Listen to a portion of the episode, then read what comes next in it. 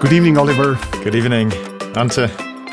Man, Hey, you know what? I was thinking, you know, in the past when we used to meet uh, in the mornings, we always would have our cup of tea. actually, I have mine. You do, yes, you have I have one. mine. I have mine. Yeah, wonderful. Okay, do you still have your ginger turmeric, whatever? In fact, that's what I'm having in here. Yeah, yeah, right. I have the same thing, ginger turmeric with some chamomile and some. Oh, wonderful! So we are uh, ready to to rock and roll here. That's okay, right. so how how was your week? Let's just touch base a little bit. I haven't seen you at all in this new year. I don't think I've seen you actually since since Christmas or even before, right? Yeah. We didn't stumble into No, each no. other. So I mean, I mean, again, this is just again for me such a great, great privilege to see you. Otherwise, I would not at all talk to you. Yeah. So what's going on? An- Any news, new things? Man, I wish week? you would not have asked this. It's, uh, I, I'm really, I'm really tired. I'm, I'm very, very tired. It's the beginning of the semester here. I'm Yes. teaching for load, but we also have our new colleague here. I'm really excited to have Daniel Olario with us. He did his PhD with uh, Emanuel Tov, one of the top scholars on textual criticism that our own denomination can offer. Expert on uh, Daniel and Septuagint studies. So I'm really excited to have him. But it also means, you know, he's new. He doesn't know the US. He doesn't know regulations, social security, insurances, banking accounts, cars, housing. So I have spent a lot of time with him learning how, you know, the Moodle types of learning management system that we're using here at Andrews. So I'm uh, have spent a lot of time. I just actually, you know, got off the parking lot because the car wouldn't start. Uh, we have two cars, and we gave him one of Oh, our yeah, cars, and the car didn't stop. So we need to pull the car over to the garage and. So it has been a crazy week. I'm I'm really looking forward to the weekend and hope to recuperate and then start the next week with a little bit more energy. But uh, yeah, that that's my short report on my energy levels at least. And you're off, right? You're off teaching this semester. This is my non teaching research semester. Yes, obviously, as you know, as a chair, I'm not able to extricate myself from duties, a department chair. So there's always things to do, but there is a little bit more time for sure. And it just so happens to be the case that I, it connects with your, your experience. I just finished reading this week a book by William Irvin or Irvine, The Stoic Challenge. And he talks about how the Stoics were approaching these setbacks in Yeah. life, you know, seeing them almost as oh, wonderful opportunities, looking forward to them. And so, and so he talks about, and he had such a great insight. William Irvine talks talks talked about this, and he said, you know, that the, the greatest, for instance, when you make a resolution, let's say you want to be physically Yeah. fit, or you want to have do this, or you want to do that. The most important thing actually isn't the outcome. It is the fact that any significant goal, right? Any significant goal, you're fixing your house, you whatever, that will bring you to challenges. Mm-hmm. And that's why these goals are important because they bring you to challenges because it is in those challenges that our character and fortitude is being forged. So pity is the man who has an easy life, who doesn't have these setbacks and tests and challenges. And it was such a fascinating thing. And he kind of imagines these kind of stoic gods, yeah. you know, the moment you think things are going well, they, they throw in a wrench, Right. you know, in, in your wheel and something's happening. And rather than bemoaning it, oh, how wonderful an opportunity this is. So I commend to you this lovely stoic attitude as you're facing the situation with your car and Yeah. everything. Anyway, that, that was on my end. But but but let me put a critical uh, note here on this. I, I think all all what you have said is true, definitely t- for my life and your advice as well. I I, I will take your advice serious uh, and and I, I cherish it uh, was truly. tongue in cheek a little bit, Um, of course. but But, yeah. but at the same time, you know this the Stoic wisdom, and we have had a little conversation on this too in the past in one of the episodes. I, I also have a, a critical. Hmm, a, a- critical attitudes to what the Stoic ideas because they really only contain wisdom for a certain type of elite. If if your life is nothing but the life of a slave of somebody who is surviving in the as a mercenary in some auxiliary troops of, of the Romans, there's always a sword being thrown into your legs. Th- th- That, that's the normal state of affairs. And I think it's only for those where, like in luxury positions like, like we are, where we have a stable income, where we have a family, where we have loved ones, that's, I think, where the Stoic wisdom is really coming to its fore and it should really be cherished. But it's not a voice, I think, that, that is necessarily uplifting for for the peasants in even in, in, in Roman society. Richard David Precht, uh, I, once listened to, to a lecture he did also on the Stoics, and in, he has a similar observation that sometimes the Stoics, at least back in the days, have um, become such an important voice because they allowed the status quo to continue. Uh, but I mean, again, your critique is okay, well, well taken me... because it does apply to me and, uh, and it's yeah, wisdom. Yeah, yeah, yeah. But I will, yeah, well, I don't want to have an episode on that. But if I can just slightly push yeah. back, obviously there is a limitation from a Christian perspective. We would certainly interrogate their understanding of wisdom and where do we draw our resources from.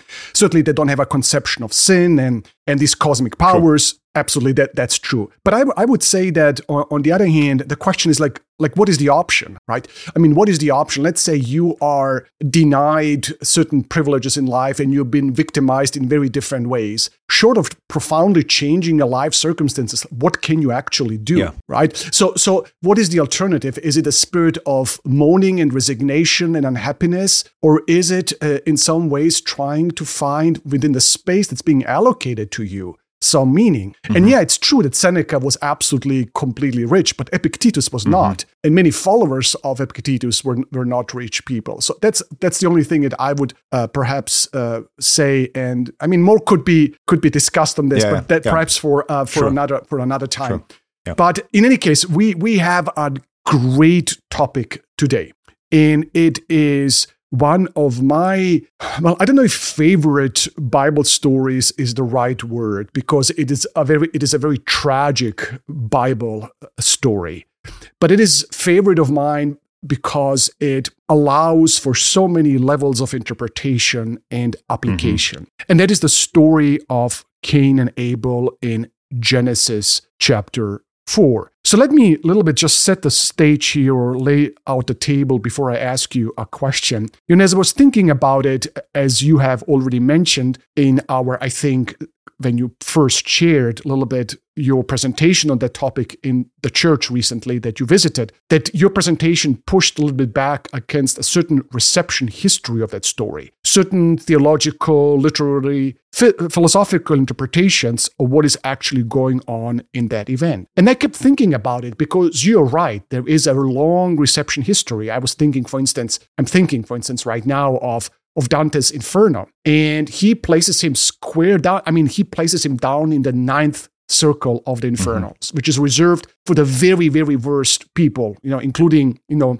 Judas and, and Lucifer, and Cain is there. Because for him, for Dante, what Cain did was the epitome of human depravity and evil, and that is the breaking of filial bonds and, mm-hmm. and destroying something that is nearest to you. As a matter of fact, I, some time ago, I read a book by Russell Jacoby called Bloodlust, and he writes about the fact how really the, the story of Cain and Abel really illuminates the essence of of human existence and violence, by which he means to say that we usually do not kill and violate the other. This is kind mm-hmm. of a mm-hmm. common idea, right? We violate those who are others. Mm-hmm. No, no, no, no. We violate those who are closest mm-hmm. to us. And that is why the greatest danger that comes from, you know, uh, to women in our society is from their boyfriends and their mm. husbands. That's the greatest uh, danger. It's those that are closest uh, to us. And, and, so it's someone who has been very much interested in the question of violence. And for me, just the staggering, which I wrote recently in this article in the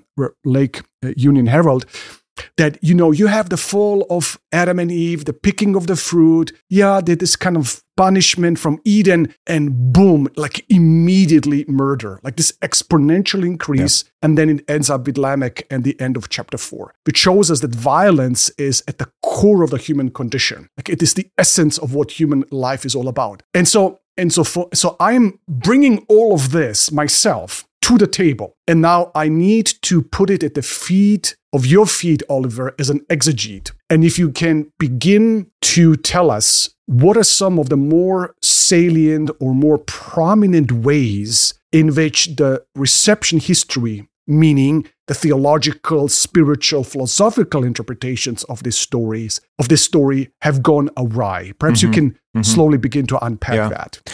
Oh yeah, I, I'd love to. Perhaps as an introduction to just clarify, I think a biblical scholar, at least from an academic perspective, is not somebody who tells you what the truth is, right? Uh, a, biblical scholar basically tries to make um, appropriations and then develop probabilities of interpretations that seem to fit better to the source, whatever you, you are taking as the basis of your interpretation. So right, right. I think at the end, end of this conversation, we, we do not necessarily arrive at this is the correct reading. So, but uh, this is also part of the nature of these biblical texts is that they do stimulate discussion. They do stimulate a community to wrestle with these texts and continuously find mm-hmm, mm-hmm. ways that do justice to, to these texts. And because these texts are often so multivalent, they do it's almost as if it's intended they now when you say multivalent what do you um, mean by they, that they allow for different readings they allow for different interpretations and okay. be coherent still that mm-hmm. it's almost by design that's how it feels but I mean, we had i think a conversation about this also in the past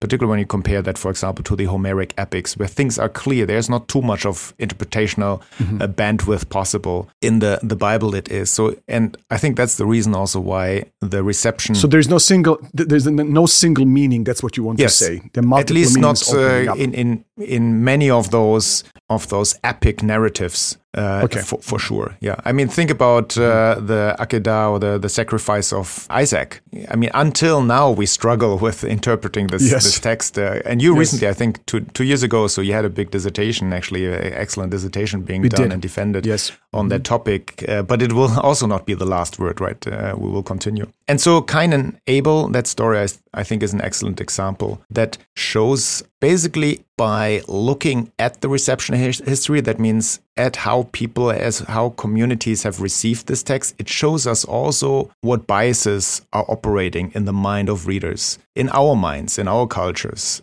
So that perhaps just just as an introduction uh, uh, to this um, but to your question what type of avenues have been taken in the reading and interpretation of Cain that is that can be traced not earlier than about 100 before Christ so, because before that, we don't really have literature about the interpretation of these texts. Mm-hmm, mm-hmm, mm-hmm. so, the early manuscripts, Qumran, and then definitely the Targums. The, the Targum is is basically Jew Jewish translations, uh, renderings of the Hebrew text. Uh, imagine that the Jews in uh, exile and then definitely in the time of Jesus, they didn't know Hebrew anymore, except the, the scholars. So most of them spoke Greek. That's why we needed the Greek Old Testament. It was not a product of Christ, Christianity, but a product of Jews because Jews just couldn't read. Right, right. So even Jesus most likely spoke dominantly Greek, and uh, then as a as a slang, so, so to say, in local territories, Aramaic was being spoken. And Targum is basically an Aramaic translation of Hebrew text, but it is an annotated. It's like a commentary. It's almost like a little commentary. So in other words, let me just because for some people, some people might find might find this very kind of interesting. You were saying that a lot of people in Judea during the time of Jesus actually understood Greek. Yes, I mean, probably most of them. Yeah, uh, mm, and it was the it was not just the lingua franca for the educated, but also for the people on the street. Um, if you want to do mm. merchandising, and so Greek was was the language. So, anyways, these targums, you have different targumims, different targums, so to say, different little commentaries on Old Testament text. And those targums are all dated at around the year zero, 100 after Christ. Many, many um, appear after the fall of Jerusalem, 70 um, AD. And, and so that's really our first substantial reception that we can trace. And when you read the Targums, they are not unified always in their reading. Obviously, we, we just clarified that these texts are somehow multivalent or, or have uh, um, potential different interpretations. Their Cain is portrayed in different ways depending on the Targum. So you have, for example, um, the, I mean, the text does, the biblical text does not give us a lot of information about Cain. For example, how old is he? Is he married? How old is his brother? Is his brother younger? Is his brother older? And how was their childhood? You know, um, how did they grow up? Did they have the same friends? Were they married? Did they have children? All these types of questions are not being answered. They, they might be our questions, but they are not the questions that are driving this biblical Hebrew text. And so the Targums, they invent stories around this. So some Targum, for example, say that um, Cain is actually, he's so evil, so he cannot really be the son of Adam and Eve. So mm-hmm. it mm-hmm. must be when Adam knew Eve, you know, that's how in uh, chapter 4 was 1 it starts. Now Adam knew Eve, his wife. Um, and usually it's read as they had intercourse, right? And and then uh, Eve got pregnant. Is it the word yada? It's the word yada, right? To know, and it's a mm-hmm. legitimate mm-hmm. way of reading it like this. Um, it is the term that is being used in the Hebrew Bible for intercourse to know a woman when a man mm-hmm. knows a, a woman. But that one of the targums would say, actually, Adam, this is not intercourse. This is Adam knows something about Eve. What is that something that Adam knew about Eve? And here comes then, so to say, imported background information that's not in the original text, namely that Eve had intercourse with the serpent. So, and its Cain is basically a half devilish son. So he, he he's a demon himself because otherwise you cannot explain why he's such a bad person, right? And that, that that's one, for example, reason. Uh, one reading. And you're saying this is this is found in some of the In some of the targums yeah.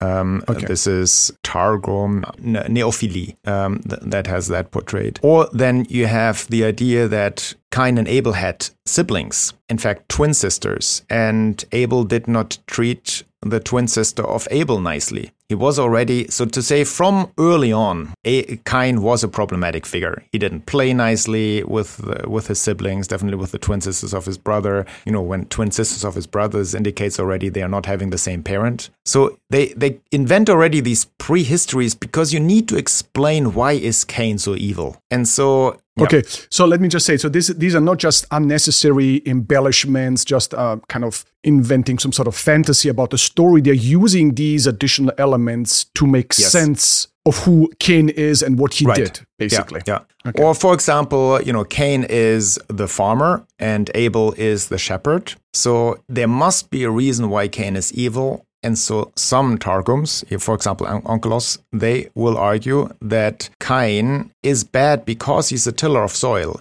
Because Noah was also a man of the soul, and Uzziah was also a man of the soul, and uh, you know Noah became a drunkard, and Uzziah a leopard, and, and therefore Cain is becoming a murderer. So they, they're trying to invent reasons why Cain is so evil.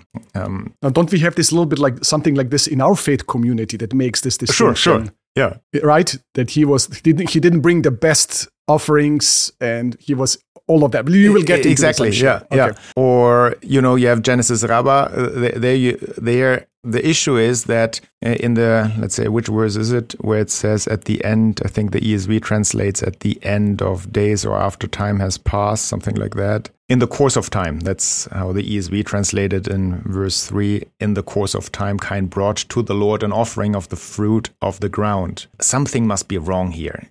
Uh, There already something is going wrong. So then, other Jewish sources they assume, well, actually, what happened is that this is the 14th Nisan of Passover, where you have to bring the Passover lamb, and he should have brought a Passover lamb, and he didn't. So it was basically blasphemy that, that he did. You, you- so you see, people invent backstories to. Ex- So they're reading Exodus into Genesis right in exactly a way almost. exactly exactly yeah um, because because you need to explain the evilness of, of this to me it's sometimes it reminds me about the discussions that we have uh, in the 20th century about how could neo-national uh, how could nationalism take such an evil turn right um, so there must be, there must we must find something in the psychic constellation of Hitler that made him such a demon and so we invent kind of potential hypotheses right that that uh, could explain this evil that took place. Um, Do you, th- you think partially, Oliver, this is because the unexplained frightens Yeah. us? You know, very often when we see in others doing something and we can't say why they did it, we feel safe from that. As long as I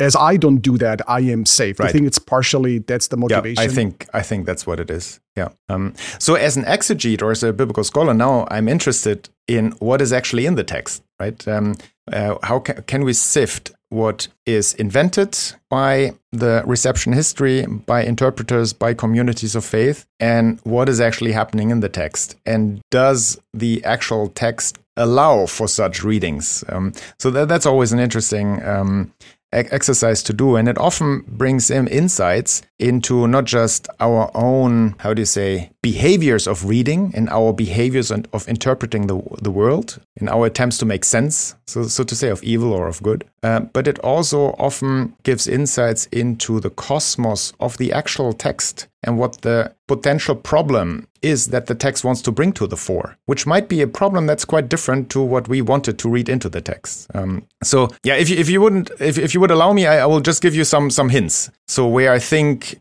the text is actually leading us to. Um, okay. Yeah. Before you go there, let me just ask you a question because obviously you're part of a faith community that has its own reception history. Mm-hmm.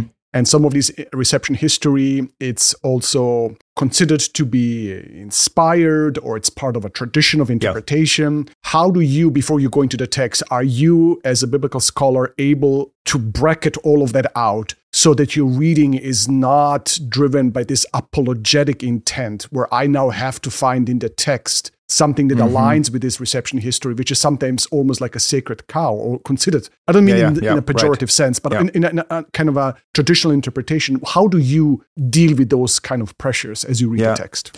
Yeah, so it's it's difficult to to read a text without a bias, right? Um, so th- therefore, I think where biases fall or where biases are being objectified. That means where you become aware of your own bias. That's usually happening at the moment where you read other interpretations, right? Interpretations that are so different to your own interpretation. And if you read these interpretations, they actually make sense. And at that moment, you wonder, hey, wait, why, why am I, was I so convinced of my own interpretation of this? If there's an alternative way of reading it with good arguments. Actually, you know, the last two weeks, I was reading a commentary one of the greatest commentaries, I, I, think, on the book of Jeremiah, just released by uh, Sharp, uh, Carol Sharp, Carolyn Sharp. Uh, she is one of the leading Jeremiah scholars at Harvard. Um, she has published several books and articles on, on the topic. And she takes a feminist, anti colonial, a queer reading of the book of Jeremiah. So I am belonging to a faith community that is uh, often belonging kind of more to the evangelical circles, more conservative, high view of scripture type of approach. I um, that, that's where I would place myself in, and so this is quite a different approach to the text. And I was asked by the University of Münster to to you know write a review on this. That's why I was reading it, but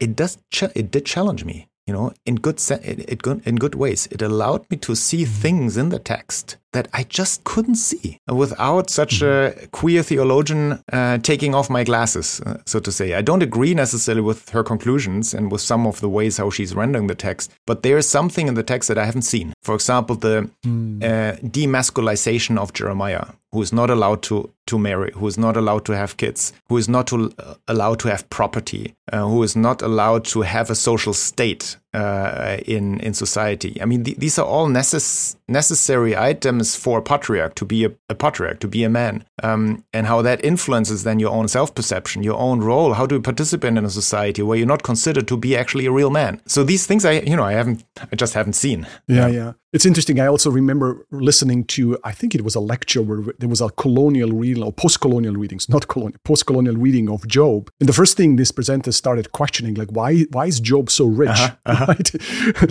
totally deconstructing and questioning this idea of him being a righteous man. And what I realized, I think what you want to say when we expose ourselves to these kind of readings, it is not necessarily now that our interpretation is shaken or that we consider them as being truthful as or, or correct in, in, all facets, but that they make us aware of just how many assumptions we bring to the yeah. text that we've never ourselves interrogated and put into yeah. question. Is, yeah. is, that a good way to understand? Yeah, beautiful. Yeah, yeah, yeah, beautiful said. I mean, for me, this is one way, right, to expose yourself to other readings of the text. So another way, and mm-hmm. that's why I'm doing, you know, this linguistic research uh, that that I love running for valence patterns, patternization of of text, mm-hmm. because they also kind of objectify the text and they make you see things that you just weren't able to see. To, to, to give you an example, in the book of Ruth, in chapter one, you know, Ruth gets stripped of her husband, her sons, her properties and, and she returns kind of this bitter lady. And then she has this at the end of the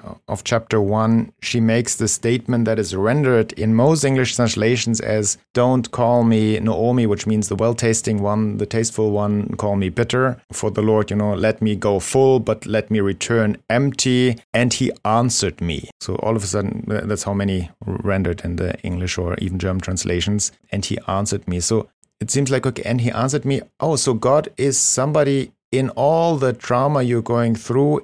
He does answer your prayers and that's why you're back now in bethlehem. That's how you could read it. But when you do a valence analysis using computer tools you realize eh, man this um, this construct that is being used in the Hebrew cannot trigger the meaning answer. It actually must trigger the meaning humiliate or rape. So the, the, this, this construct is used elsewhere in the, in the Bible for, to, to trigger these types of meanings. So what it says, the Lord has left left me full, or I, I left full, right? And he ripped everything away from me and he raped me. That's why you have to call me bitter. It makes makes more sense also in the context because she, mm, in, he, right.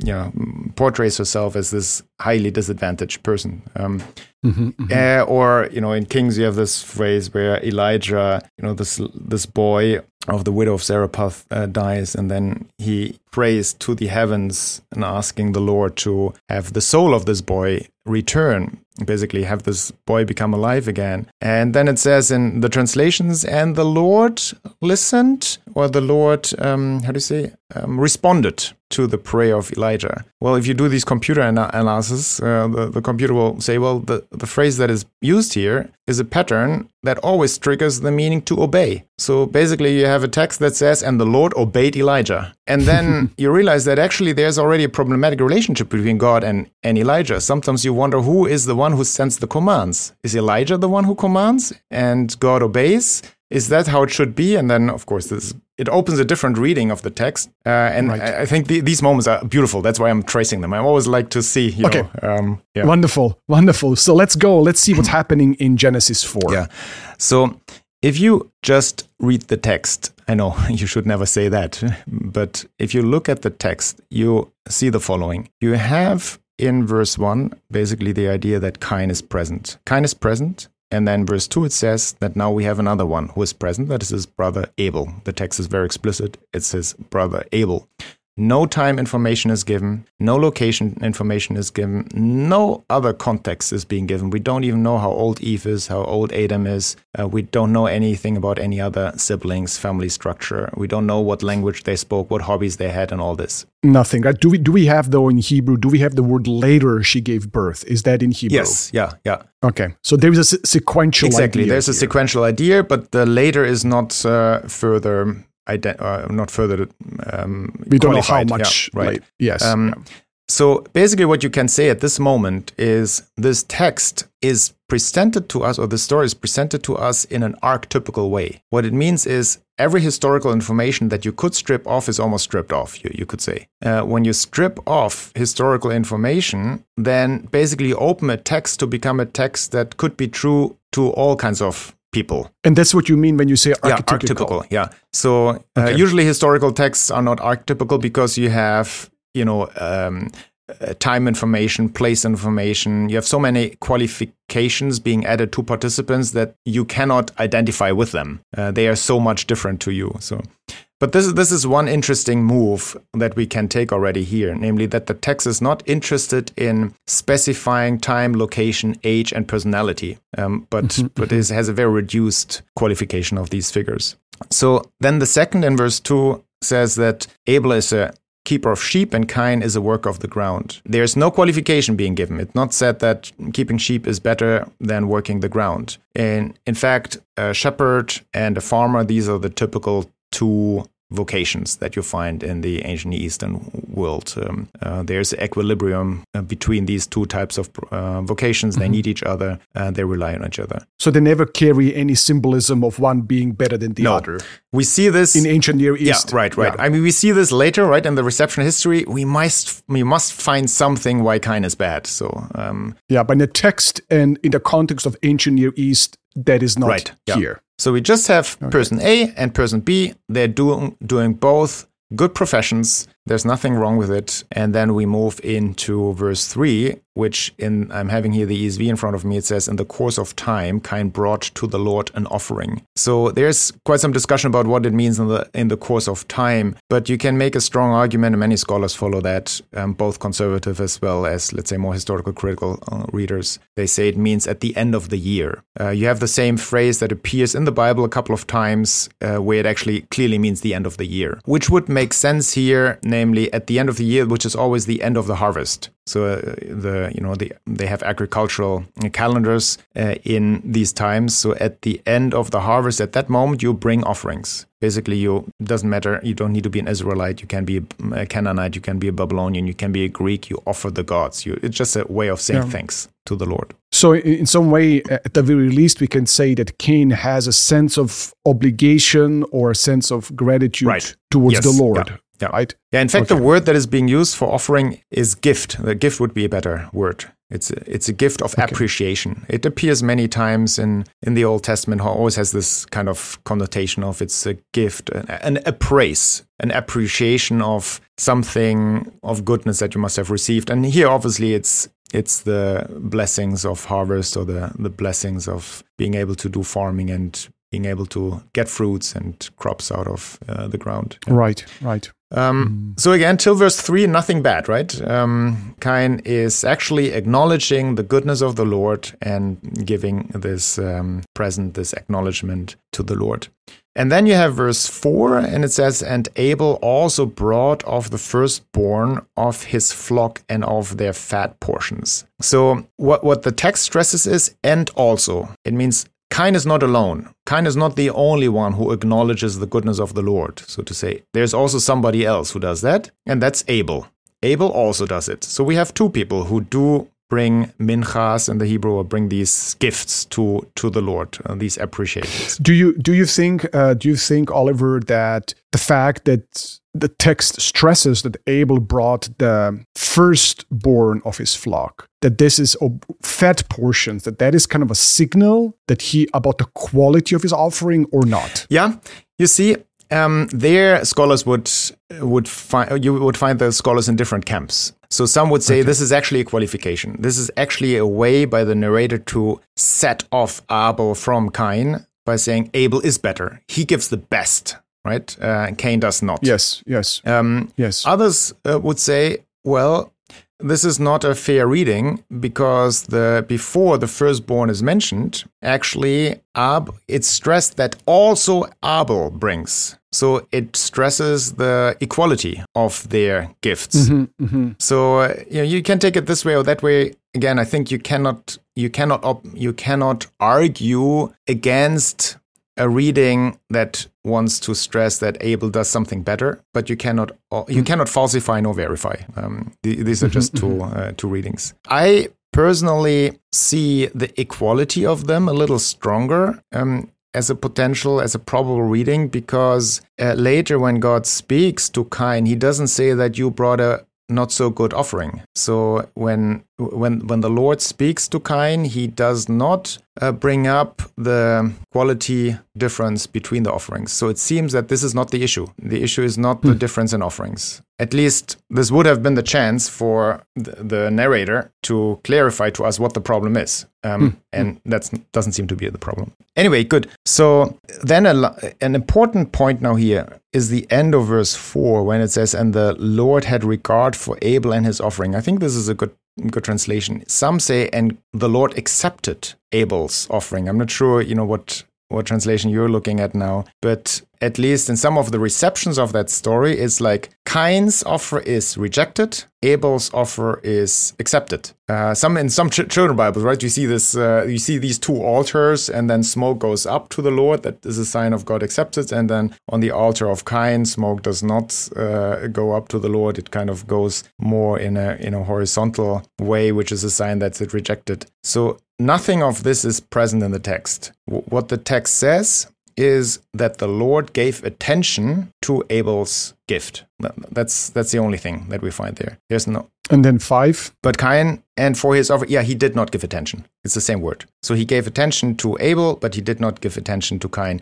You have that word. It doesn't appear that many uh, that that often in, in the Bible. I think it appears five, six times or so in the Bible. You find it in Job too. Um, did you give it right, uh, uh, Satan? Did you give attention to my servant to my servant Job? Oh no, no. Well, you should look at him. So or Job himself will say, Why does the Lord not give attention to me? And see my suffering. So the idea is not of rejection of, uh, or acceptance, but the idea is of being aware, acknowledging. Uh, um, I mean, acknowledging in the sense of um, recognizing somebody, giving attention uh, to something. So until now, again, no judgment on the morality of Cain uh, nor nor Abel. So they both seem to do good things. You could argue that Abel does something better, right? Um, but uh, there is no argument given in the end of verse 4 that the Lord did give attention to Abel because his offering was better. Nor does it say in verse 5 he gave attention, he does not give attention to Cain because his sacrifice was worse. And I think that's the interesting part for me now in this text that we have this question why did God give attention to Abel? Yeah, it's interesting, right? Because if you look at the text, you could say, well, no, it could have it could have been the case that the Lord says, but he favored Abel's offering more. There's kind of a gradation. But here you have such a strong contrast. He did not look with favor, yeah. right? It was it was this very stark. It's not a this is a little bit better than this. No, no, no, no. Abel is great. This he the Lord is not accepting it. Is that what the text no, says? No, that's actually what the text does not say. That, that, that's what what what, okay. what what I would argue. The the term that's being used is not a term for acceptance or or rejection. The term is the term means attention. He gave attention to Abel, but he did not give attention to Cain. So when my, when the NIV says that, uh, but on Cain in his offering he did not look with favor. Yeah that would not be a good that, rendering. Exactly. That's already uh, that informs. That's already informed by tradition, by the tradition of Cain is bad and Abel is good. So uh, okay. uh, purely the word sha'ah that, that's being used here in, in the Hebrew does not have any connotation uh, regarding acceptance or rejection. So and, and you find in all the cases when, when you look up on, in the in, in the text, it's it's pretty clear. It's like uh, like in Job, the cases that I gave. Lord, why do you not give attention to me? Why do you not recognize me? Why do you not see me in my you know in my in my traumas or in my in my in my dilemmas it's not it doesn't mean why do you not reject me? Am i the idea is like hey i'm screaming so loud. Can, don't don't you see me? Um, that, that's the meaning of the word. But wouldn't you, wouldn't you say that a failure or the absence of recognition implies a rejection? Because we can see that cain perceives a great grave act of injustice being committed on the side of the Lord, right? He's,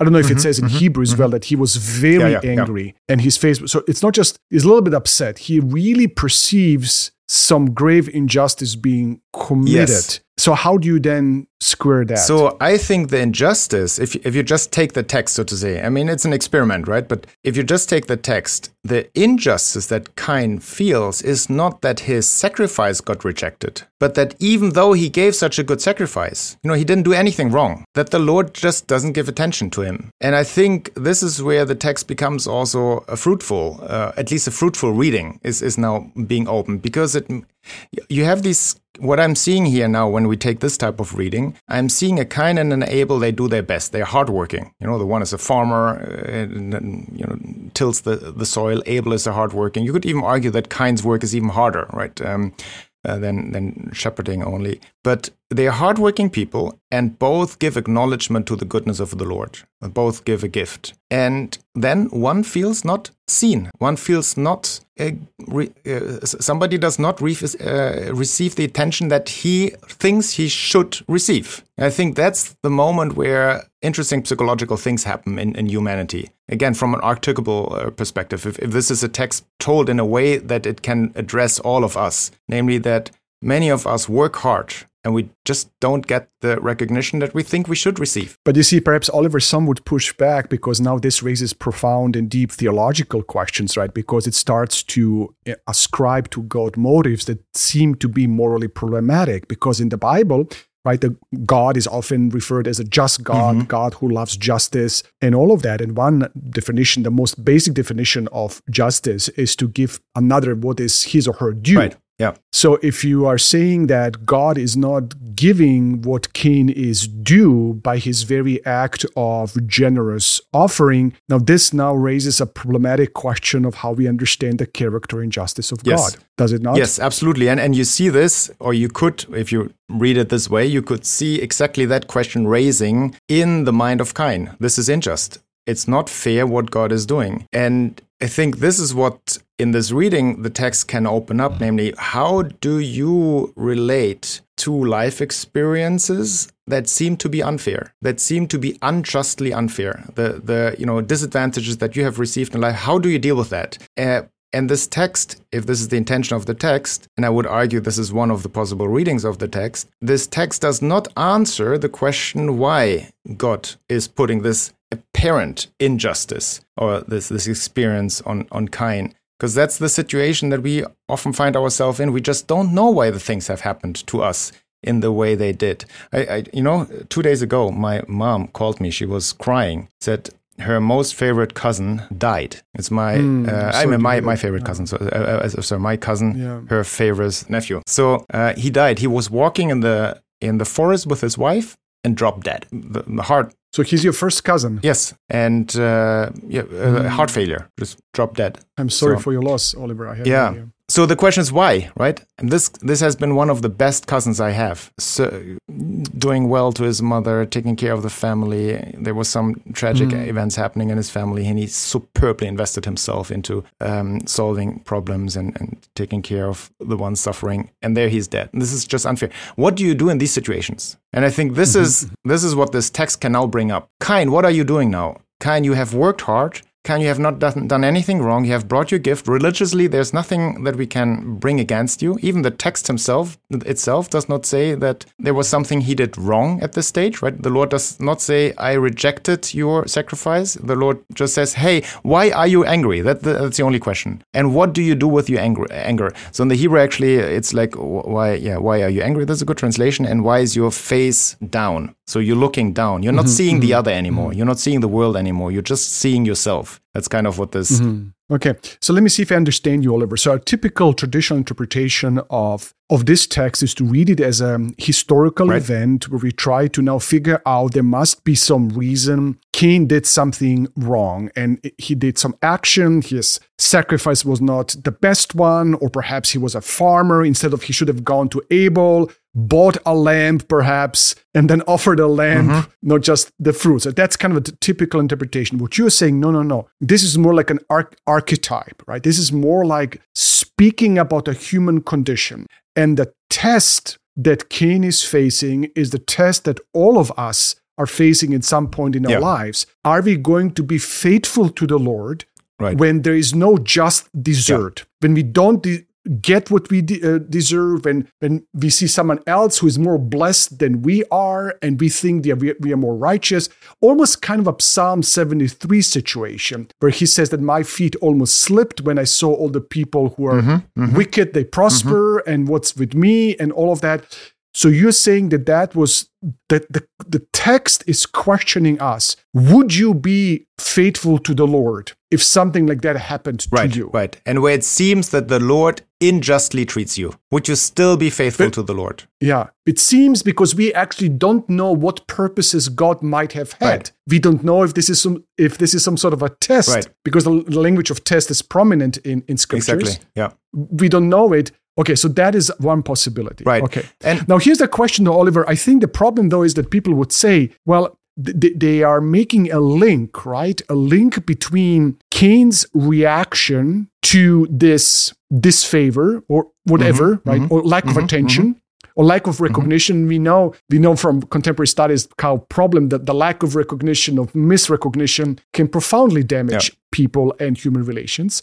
But so people are drawing a link between that and his subsequent action. Mm-hmm. And they say, well, the, the fact that he eventually ended up killing his brother tells us that this was a morally corrupt individual. Therefore, his assessment of God's action is also morally corrupt. Yeah. You know, and I, I would say in some cases, in reality, that might be the case. But I think in many cases, if you interview murders, their first murder was an impulse. So they, they I mean some of course plan and, and they're very much aware what they want to do. But many of us became the majority of us became murderers by I don't want to say by accident, but by impulse. But crimes of yes, passion what yeah. you're talking about. So yeah. mm-hmm. and and if you speak to these people, you know, they, they feel like, man, at the moment where this person died in my hands, at that moment I wish I, I would have I, I, I, would be dead. I, I, I didn't realize what, what was happening. I, I don't give me every punishment I deserve. I, I, if I could just undo this. So, uh, and I think this is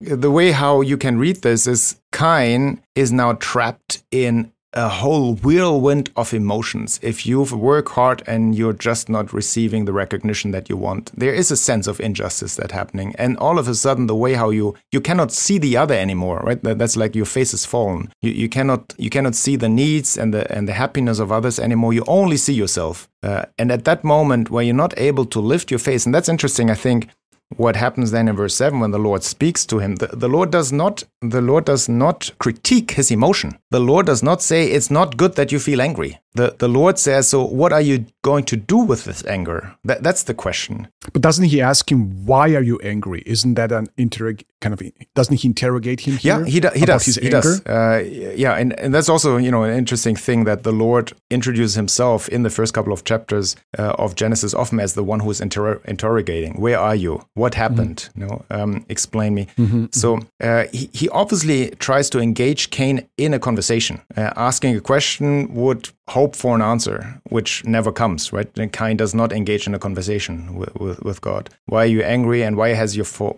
face fallen down why are you depressed so w- what's happening explain me so yes interrogation is there but there's in that interrogation, we do not necessarily have to now imply that there's a judgment over Cain's emotion. But wouldn't wouldn't verse seven actually be a kind of a judgment? If you do what is right, will you not be accepted? Yeah. But if you do, you, and, and but are you perhaps suggesting that those quite because it seems I mean this can be read as just general questions, yeah. right? Will you not be accepted if you do what is right? But it's very hard to read or not to read this in light of what just transpired. Yeah. It's very difficult to read verse 7 without having verse 5 in mind. Or mm-hmm. is there a different way of reading? Yeah.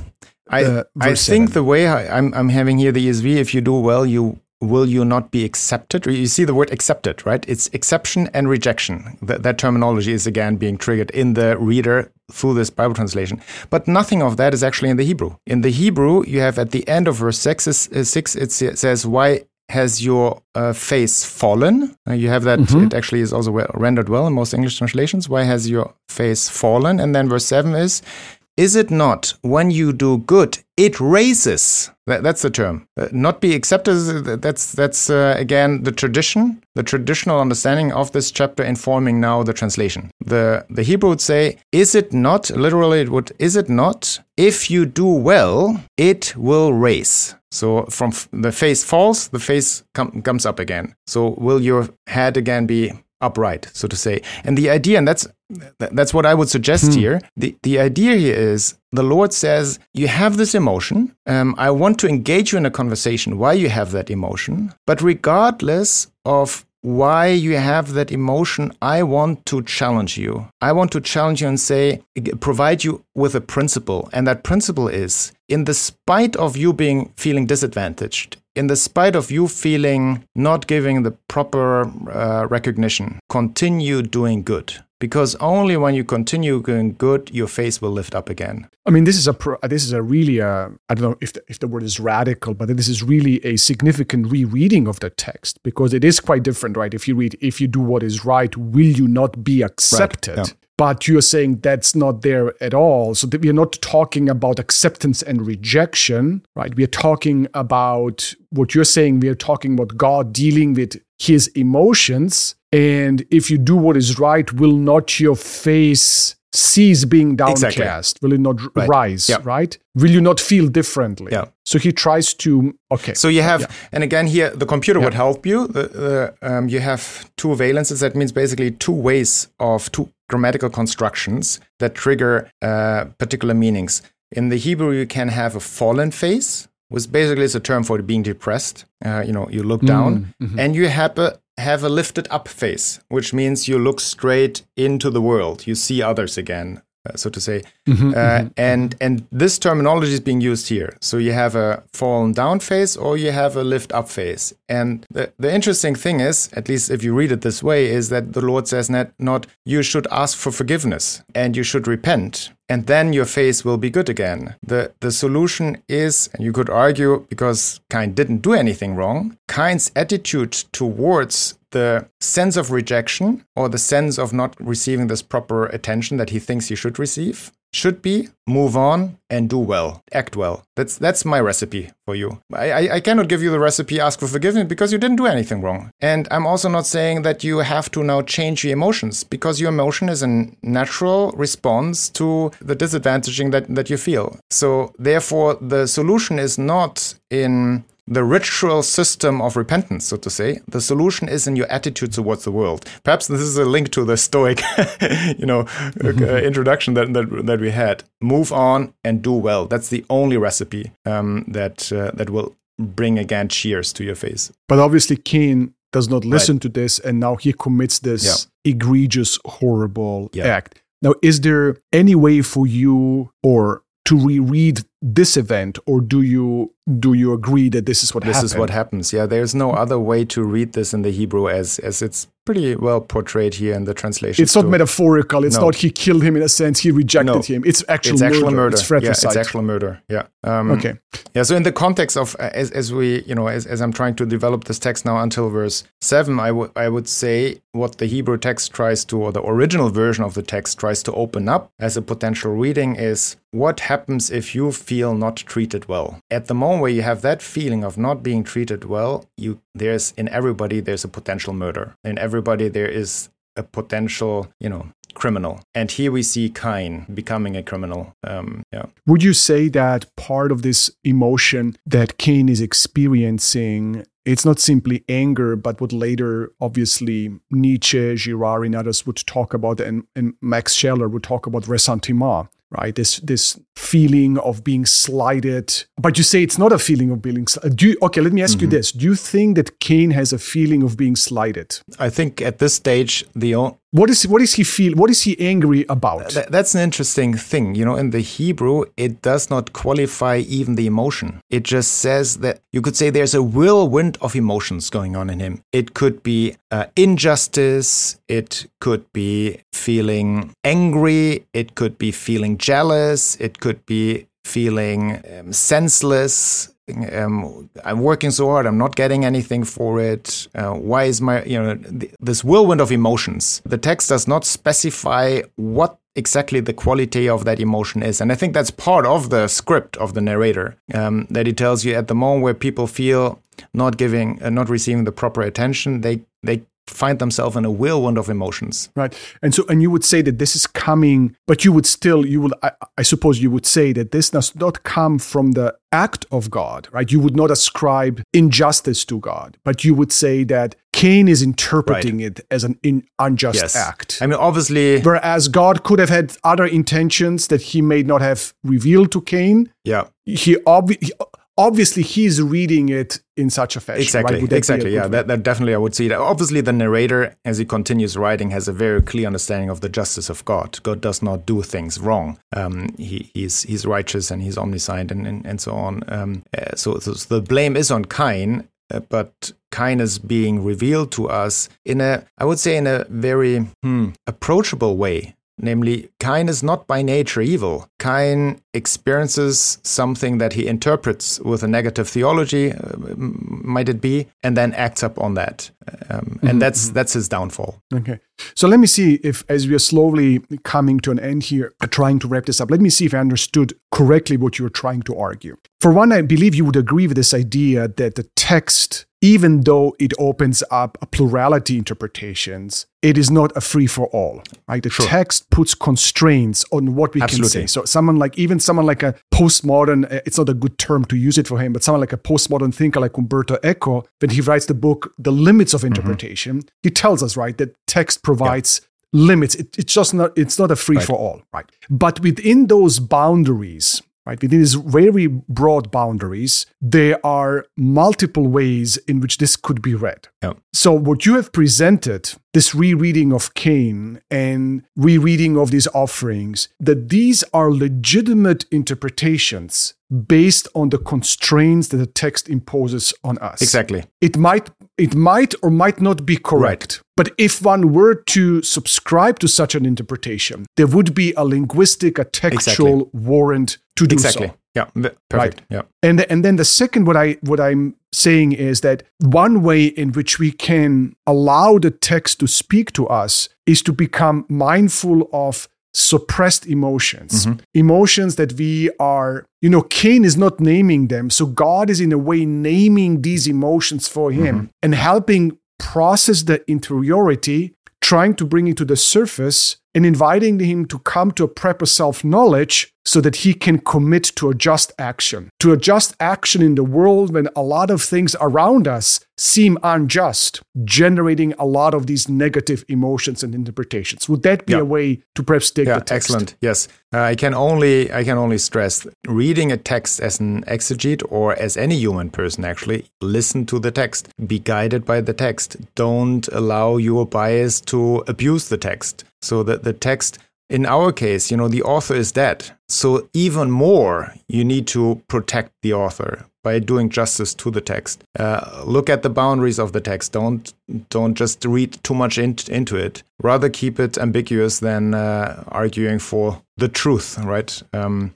yeah. Exactly. So sometimes then when we talk, we have to find the meaning of the text. What we actually mean by that, what we should mean is that we are actually talking about be faithful to the boundaries right. of the text and the boundaries put constraint but also allow for various you know it's underdetermined. There are possible ways of dealing with that. And one way in which you honor the text in which you submit yourself under the text is to recognize this multiplicity of possibilities would that yep. be a one way yep. of exactly and i think what this exercise in this particular case shows us also is how receptions of this text demonstrate how people struggle with the fact that the text is too open to their own wishes. So they, they, they hmm. want to have Cain bad from the start get on. So and then they have to invent background stories, right? Uh, like actually he is the son of of Eve and and the serpent, or, or uh, yeah, he did the wrong sacrifice because it was the 14th of Nisan. Um, so you need to invent this in order to create clarity of interpretation. And I think yeah. that that's unfortunate because right the the reading that is also possible allows us for a very different self reflection. Um, yeah. yeah.